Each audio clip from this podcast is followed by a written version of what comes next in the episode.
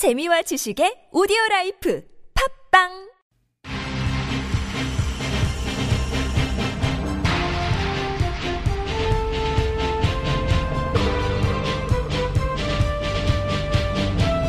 색다른 시선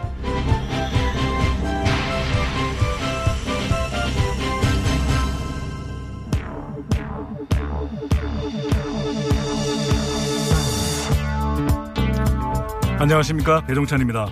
오늘도 묵직하지만 날카롭게 하루를 정리하겠습니다.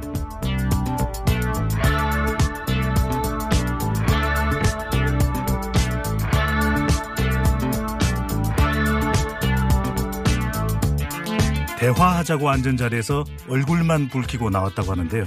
이 택시업계와 이 카풀업계의 상생을 위해 만들어진 이 택시카풀 사회적 대타협 기구 이야기입니다. 이 출범 첫날부터 삐걱된 이유 잠시 후에 직접 들어보겠습니다. 지역구는 줄이고 전체 의원 수는 늘리자 이 더불어민주당이 선거제 개편안을 내놓았는데요. 야당은 일제히 비판하고 나섰습니다. 선거제 개편 일월 안에 합의 가능할까요? 며칠 남지 않았습니다. 김관영 바른미래당 원내대표와 이 부에서 짚어보겠습니다. 해를 넘긴 주한미군 방위비 협상, 미국의 대폭 인상 요구 때문에 답이 안 나오고 있는데요. 주한미군 철수 이야기까지 거론되고 있습니다. 어떻게 된 걸까요? 삼 부에서 짚어보겠습니다.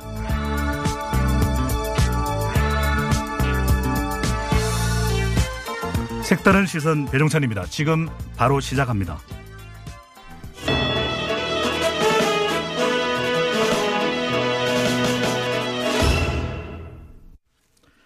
네, 매일 이 시간 하루의 정리를 책임져 주시는 분이죠. 차윤주 프리랜서 기자 나오셨습니다. 안녕하세요. 네, 안녕하세요. 네, 어김없이 또 나와주셨는데요. 아, 오늘 우리가 이 시작하기 전에 어제 청취자분들께 뉴스브리핑 코너명을 지어달라고 부탁드리지 않았습니까? 이 우열을 가릴 수 없을 만큼 월드컵보다 더 치열했다고 하네요. 많은 아이디어들이 쏟아졌는데요. 그중에서도 저희 제작진이 정말 심혈을 기울여서 한 분을 두구두구두구 선정했습니다. 누구인가요? 네, 이슈 가이드라는 이름을 지어주셨는데요. 이승태 님이십니다. 축하드립니다. 와, 축하드립니다. 네, 야 이거 어, 피디가 사비를 턴 이 백화점 상품권 선물로 드리겠습니다. 아, 모든 분들이 정말 정말 좋은 이름 지어주셨는데요. 네. 치열한 네 치열한 경쟁 끝에 이승태 님. 정말 축하드립니다. 이제는 오직 이 이름을 가지게 됐네요. 이슈 가이드. 네, 그렇습니다. 네. 차 기자님, 이슈 가이드 역할 잘해 주실 거죠? 네, 열심히 잘 해보겠습니다. 네, 오늘 잘해 주시는지 한번 보겠습니다. 네. 자, 첫 번째 소식 전해 주시죠. 네, 미국과 북한이 현지 시간 이십일일 스웨덴 스톡홀름에서 진행한 이 차 정상회담 준비를 위한 첫 번째 실무협상을 마무리하면서 그 결과에 관심이 쏠리고 있습니다. 스티븐 비건 미국 국무부 대북 특별대표와 최선희 북한 외무성 부상의 첫 만남이었는데요. 이 무려 사십 시간 동안 외부와 격리된 채 합숙을 하면서 좋은 분위기 속에서 대화를 나눈 것으로 알려지고 있습니다. 네, 분위기는 좋았는데 구체적인 내용은 나왔나요? 아직 공개되지 않고 있는데요. 어, 이 차 북미 정다, 정상회담에서 논의될 핵심 내용인 이 북한의 비핵화 조치 그리고 여기에 상응하는 미국의 조치에 대해서 집중적으로 의견이 나눴을 거라는 관측이 나오고 있습니다.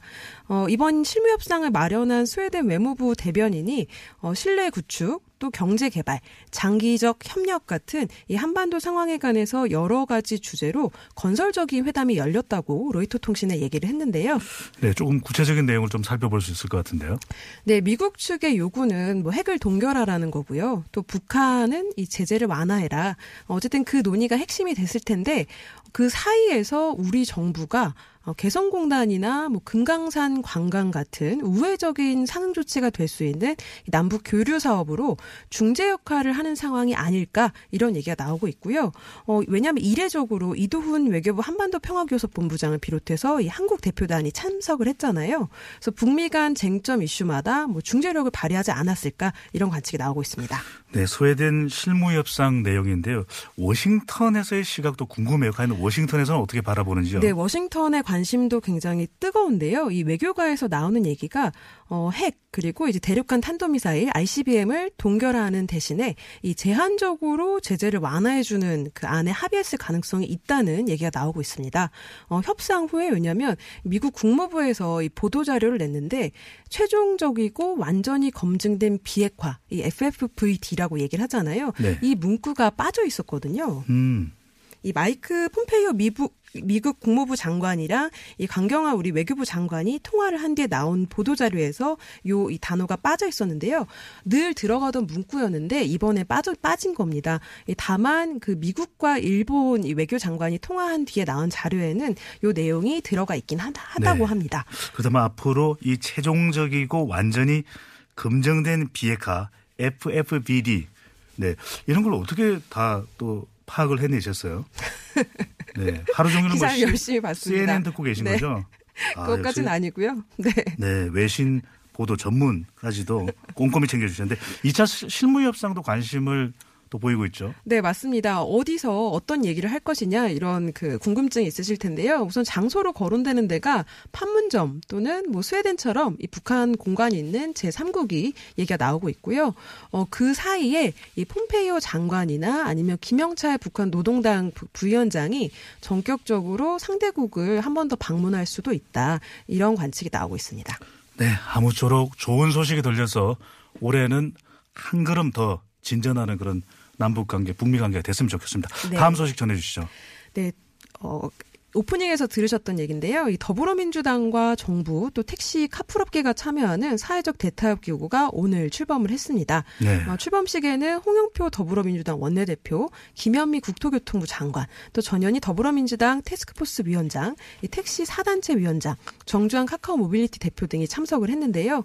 이 자리에서 정부와 여당은 이 중립적인 자세를 취하면서 이 택시 산업 처우를 개선할 방안을 찾겠다 이런 뜻을 밝혔습니다. 어, 그리고 택시 택시업계는 카풀 문제를 우선 논의해야 한다 이렇게 주장을 했고요. 카카오 측에서는 택시업계와 플랫폼 기술이 결합되면 상생할 수 있을 것이라는 입장을 내놨습니다. 네, 정부와 여당 그리고 택시업계, 카카오 측 모두 입장이 다르네요. 네, 맞습니다. 네, 고성까지 있을 정도로 상당히 어, 긴장된 그런 장면도 연출됐다면서요. 네, 맞습니다. 출범식에서 이 고성이 터져나왔는데요. 전국 택시노동조합연맹 강심표 위원장이 이 택시기사 두 명이 분신 사망한 사건과 관련해서 이 국토부에서 택시에 대해서 부정적인 여론을 조작했다는 의혹이 있다. 그러면서 사과를 요구했고요. 어, 이에 대해서 김현미 장관은 인터뷰 자리를 통해서 죄송하다는 뜻을 밝힌 바가 있다. 이렇게 얘기를 했습니다. 네, 이 택시 카풀, 이 사회적 대타협 기구 이 시작이 됐지만 아직까지 여러 가지 이 풀어야 될 과제가 많은 것으로 보여집니다.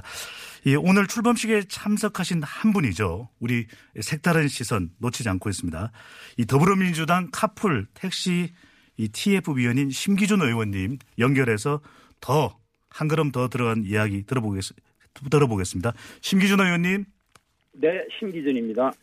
네. 이 카풀 택시 사회적 대타협 기구 출범식에서부터 고성이 오갔다고 하는데요. 의원님께서 보시기에 오늘 어떤 상황이었나요? 아, 예. 어, 오늘 뭐 그 참 의미 있는 그 출범식이 이제 진행이 됐다고 보고요. 이제 어쨌든 그 그동안 양극단에 있던 분들이 그 마음을 함께 맞춰 보자. 그리고 아주 흉금을 터놓고 한번 이야기를 해서 우리가 그 어떤 솔로몬의 지혜를 찾아보자 하는 입장에서 이제 출범식을 했는데요. 어, 뭐, 그 충분히 그 고성이 오간 부분은 있습니다만은 뭐 그 부분이 그렇게 본질적인 이견이 있었다고 보진 않고요. 어쨌든 그 마음을 맞춰가는 과정에서 어떤 그 작은 뭐 해프닝도 나왔다 이렇게 볼 수가 있습니다. 네. 의원님, 첫 술에 배부를 수는 없는데 네. 무엇이 그래도 오늘 가장 큰 쟁점이었습니까?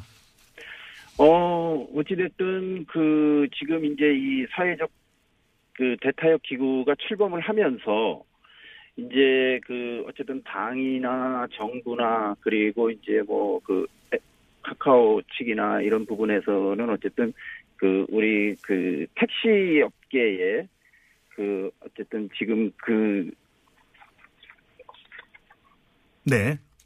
택시 업계에 그, 사회적 대타협 기구의 참여에 대한 부분을, 부분에 대해서, 그, 어쨌든 지금까지 그, 택시들이 가지고 있는 그 어려움, 처우 개선이나 삶의 질 향상이나 이런 부분들을 그 함께 마련을 하자는 것인데 음. 택시업계 측에서는 일단 어, 사회적 대타협기구에서 카풀에 대한 부분만 먼저 논의를 하자 이렇게 오면서 이제 그런 그 이견들이 지금 좀 네. 있습니다. 오늘 조금 네. 전화 상태가 좋지 못한데 이 좀 더 그 가까이 네. 예, 전화기에 예, 예, 예. 대해서 말씀을 주시면 좋을 것 같고요. 가장 큰 네. 쟁점은 결국 이 카풀에 대해서 택시업계에서는 못 받아들이는데 그렇다고 정부가 이 카풀, 이 공유 교통 시스템을 접을 가능성은 조금이라도 있습니까? 어, 그 부분을 이제 지금 이제 논의하자고 해서 이제 지금 이제 대타협 기구가 이제 들어간 것 아니겠습니까? 지금 네. 기구가 구성이 돼서. 어, 그래서 그 사회적 그 협력, 이 대타협 기구에서 어쨌든 그 감정이나 대립을 멈추고 그 택시 산업 발전과 그 공유 경제 상생에 그런 그 기본적인 틀을 맞추는데 최선을 한번 다해보자 하는 입장이고요. 네. 그래서 그 택시 산업과 플랫폼 등 그 기조 그 플랫폼 등에 기반한 그러한 그 빅데이터나 모빌리티 산업의 그 상생 방안을 만들어져야 되는데 그런데 우선 당이나 정부 쪽에서는 우선적으로 그 택시 산업의 수익 구조나 그 다음에 이제 운행 체제 개편 그리고 택시 종사자의 안정화 이런 부분들이 먼저 전제가 돼야 이것이 그, 그 다음 논의에 들어갈 수 있지 않느냐 하는 네. 입장이기 때문에 의원님 말씀하신 대로 그런 정부나 여당의 노력은 익히 알고 있는데요. 그럼에도 불구하고 네. 이 카풀제를 완전 철폐하지 않는다면은 이 타협이 이루어지지 않을 거라는 걱정과 우려가 많은데 앞으로 좀 더 진전된 논의가 실제로 현실적으로 가능할까요? 어, 저는 이게 이제 그 사회적 대타협 기구를 일단은 그 택시업계에서 먼저 그 제안을 했던 부분이지 않습니까? 이게, 어, 이게 택시업계에서 네. 먼저 제안을 했던 부분이고, 그래서, 어, 그것을 이제 전면적으로 이제 당정이 이제 수용을 해서, 그렇게 해서 이제 지금 그, 이게 이루어졌는데, 그 다음에 이제 그 택시업계에서 그 사회적 대타협 기구 출범을 하려고 하는 순간 찰나에, 어찌됐든 그, 카카오, 그 어플리케이션 산업 이런 부분을 전면적으로 중단해야지 된다. 네, 의원님 알겠습니다. 오늘은 네, 우리가 이, 네, 첫, 모여, 첫 만남에서는 큰 진전이 이루어지지 않는데 좀 더 자세한 내용은 다음에 한 번 더 스튜디오로 모셔서 더 자세히 듣도록 하겠습니다. 어, 지금까지 감사드립니다, 의원님. 네, 감사합니다. 네, 더불어민주당 심기준 의원이었습니다. 네, 차윤주 기자의 이슈 가이드 함께하고 계신데요. 잠시 전하는 말씀 들으시고 계속 이어가겠습니다. 색다른 시선. 색다른 시선. 색다른 시선. 색다른 시선. 색다른 시선. 색다른 시선. 색다른 시선. 배종찬입니다.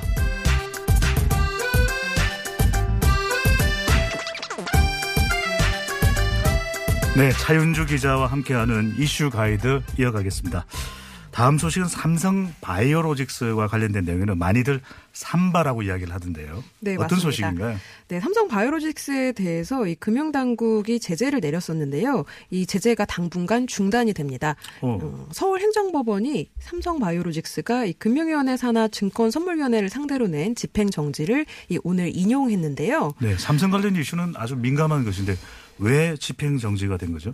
네, 우선 작년 십일월에 결정이 난 거 기억나실 거예요. 증선이가 네. 이 삼성바이오가 고의로 분식회계를 했다. 음. 그 규모가 무려 사조 오천억이나 된다. 이래서 시장에 일대 뭐 파문이 일었었는데요. 이 당시에 삼성물산 그리고 제일모직 합병 과정에서 이재용 삼성전자 부회장이 대주주인 이 제일모직의 가치를 높이기 위해서 삼성바이오가 가치를 부풀렸다는 분석이 나왔었습니다. 근데 그러면서 이제 그 삼바 대표 이사와 담당 임원 을 해임하라고 이제 권고를 했었고요. 과징금 팔십억 원 뭐 부과 같은 행정처분을 내렸었는데 이 삼성바이오가 여기에 불복하면서 소송을 통해서 한번 따져보겠다 이러면서 그 행정처분을 이 집행을 정지해달라고 신청을 한 거예요. 네. 그걸 오늘 법원이 인용을 한 겁니다. 음. 법원 인용으로 앞으로는 어떻게 되나요? 네, 이 처분, 그러니까 오늘 내린 처분이 일 심 소송 결과가 나온 뒤 삼십일까지 이 효력이 정지되는 거고요. 어, 재판부가 이렇게 판단한 근거는 이 삼성바이오의 회계 처리가 위법하다고 단정할 수 없다는 겁니다. 어. 그러면서 이제 그 제시한 근거가요. 과거 금융감독원이 삼성바이오의 회계 처리가 적법하다는 판단을 내린 적이 있고요. 또 서울대 회계학 연구센터 같이 다수 회계 전문가들이 이 삼바의 회계 처리가 기준에 부합한다 이렇게 봤던 거를 이 근거로 삼았는데요. 그래서 소송을 통해서 이게 고의적인 분식 회계였는지 아닌지 한번 다퉈볼 음. 여지가 있다고 본 겁니다. 앞으로도 계속 논란이 될 것 같은데.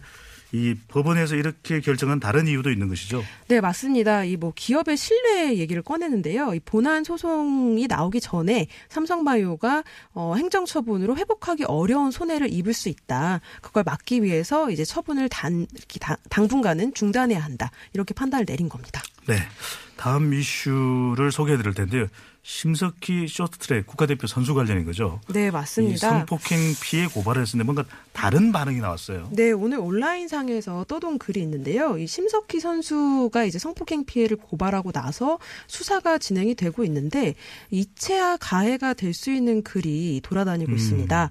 어, 심석희 선수가 황제 훈련을 했다 이러면서 이 조재범 전 코치는 죄가 없다 이렇게 주장하는 글이었는데요. 황제 훈련이 무슨 이야기입니까? 황제 훈련? 네, 이 우선 작성 작성자가 네. 어, 학부모로 보입니다. 이 빙상 선수를 이 키우고 있는 학부모 같고요.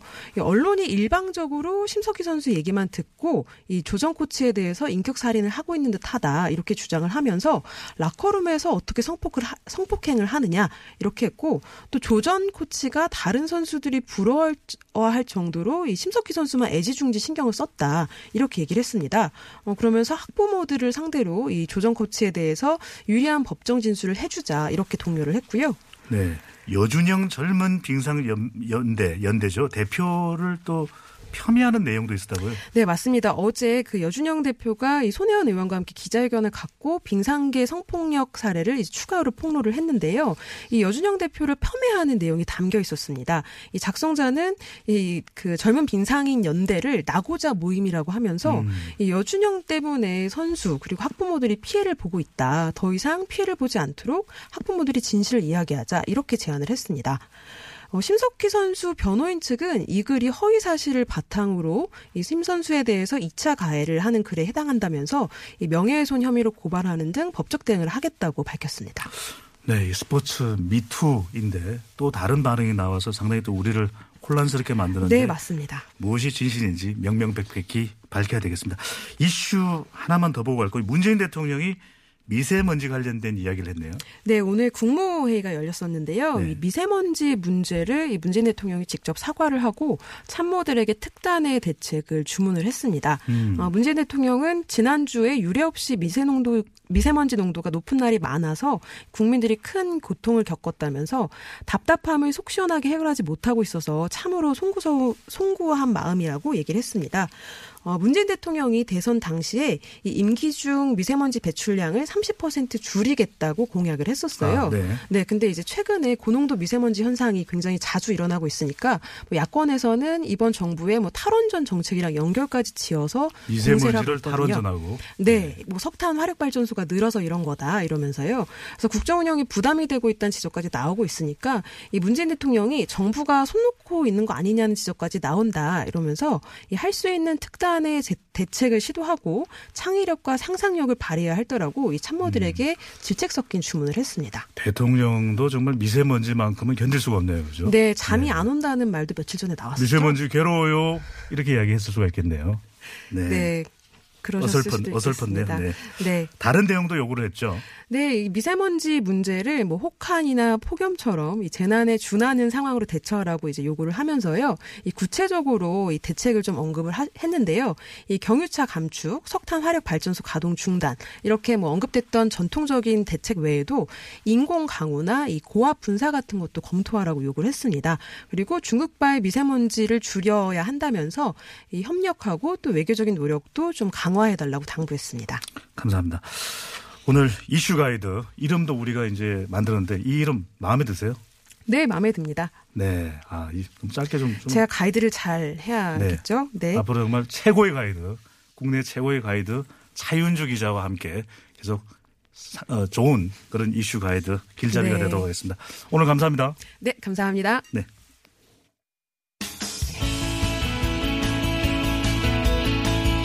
청취자 여러분의 다양한 의견이 모여 색다른 시선이 만들어집니다. 티비에스 앱으로 방송 들으시면서 바로바로 의견 보내주실 수 있는데요. 앱을 통해 참여가 어려우신 분들은 오십 원의 유료 문자, 우물정 공구오일이나 카카오톡 플러스 친구를 통해서도 참여하실 수 있습니다. 여러분만의 색다른 시선 기다립니다.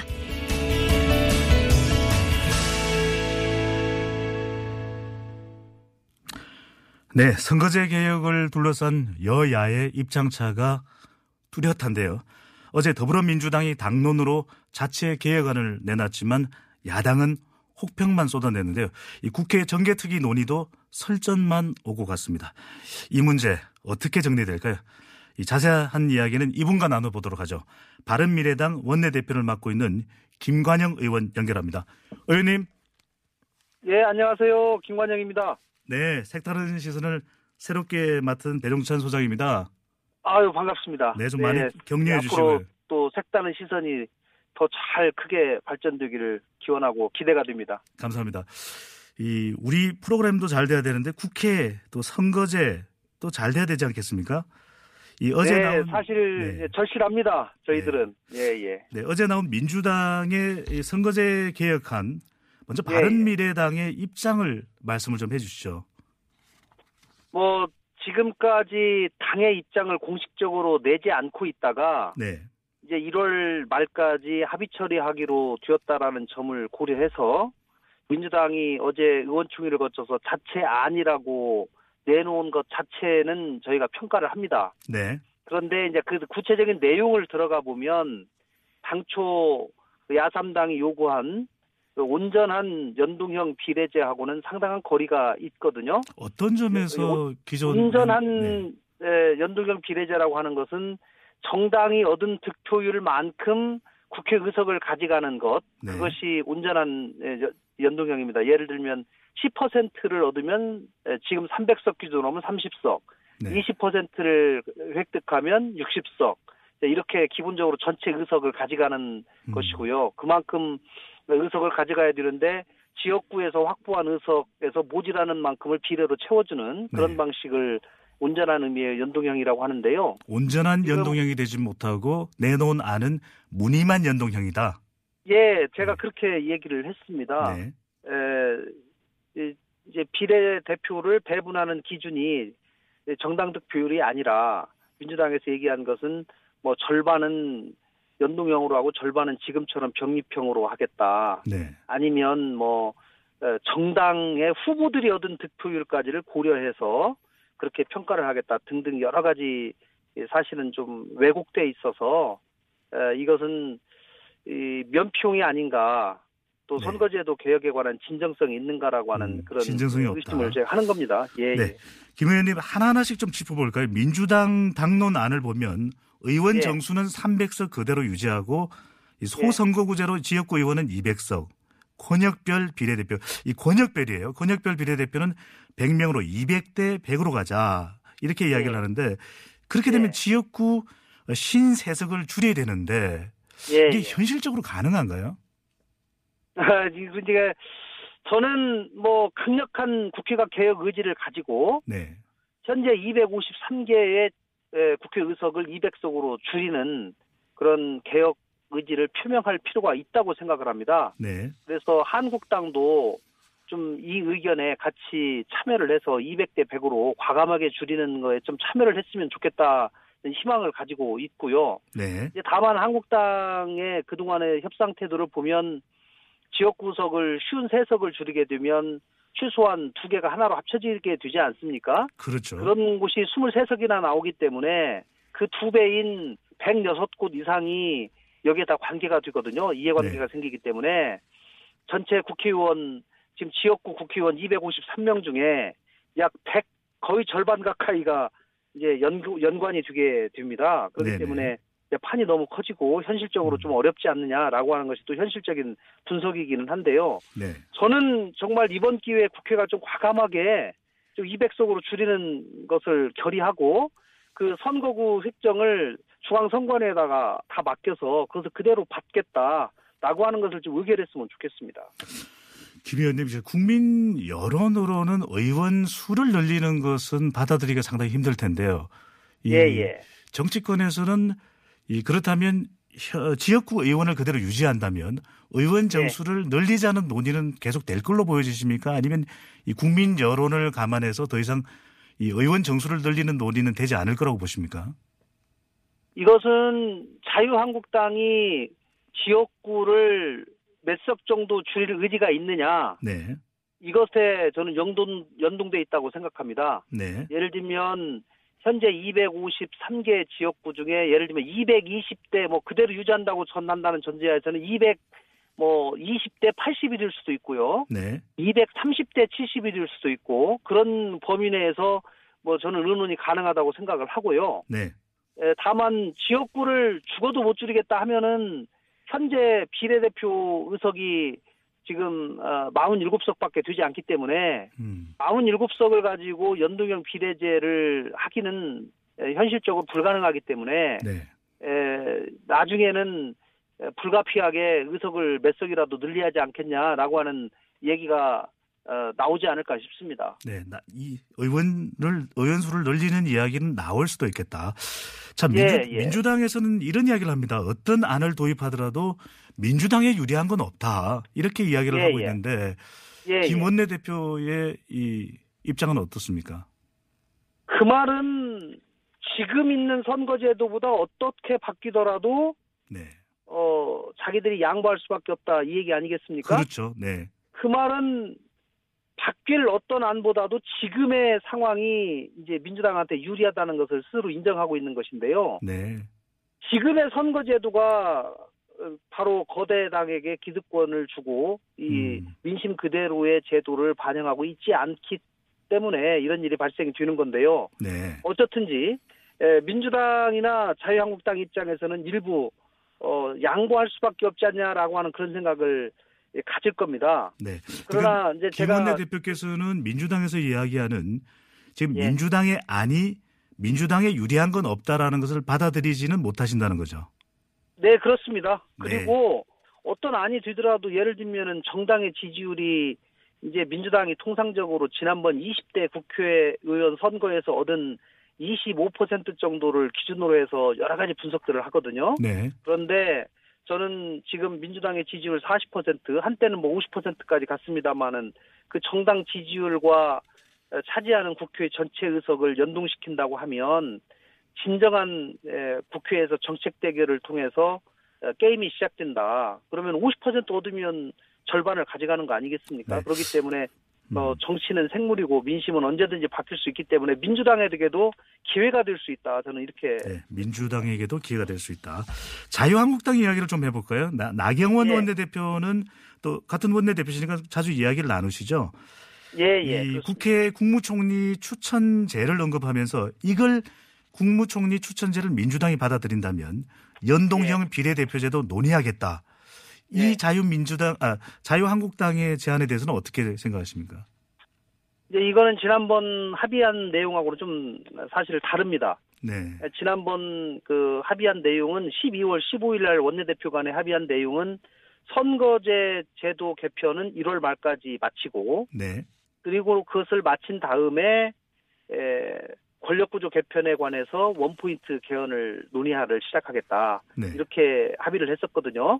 음. 그렇기 때문에 저는 먼저 선거제 개편에 관해서 명확한 입장을 내놓고 네. 그것에 대해서 어느 정도 논의가 진행되면서 어, 권력구조 개편에 관한 논의도 시작하는 것이 선우가 맞다라는 음. 말씀을 먼저 드리는 것이고요. 연동형 비례대표제부터 먼저 이야기를 해야 된다. 네, 예, 그렇습니다. 그리고 그것은 일월 말까지 이미 합의해서 처리하기로 해놨는데도 불구하고 자유한국당이 이 부분에 관해서 당내 제대로 된 의원총회나 논의조차도 지금 거치지 않고 있거든요. 네. 그러면서 계속 시간을 조금만 기다려라, 조금만 기다려라 이렇게 얘기하는데 뭐 저는 지연 작전이라고 보고요. 네. 이 자유한국당이 정말 신뢰를 가지고 정치를 하시려면 원내대표 다섯 명이 사인한 그 문서대로 일월 말까지 합의 처리가 될 수 있도록 지금 예, 결단을 해야 된다고 생각합니다.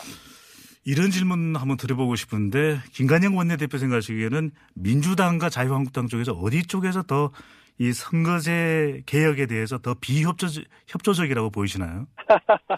그 뭐 제가 솔직하게 말씀드리겠습니다. 저는 뭐 자유한국당이 네. 훨씬 더 비협조적이라고 생각하고요. 자유한국당이 더 비협조적이죠. 왜, 왜 그렇게 네, 생각하시죠? 민주, 네.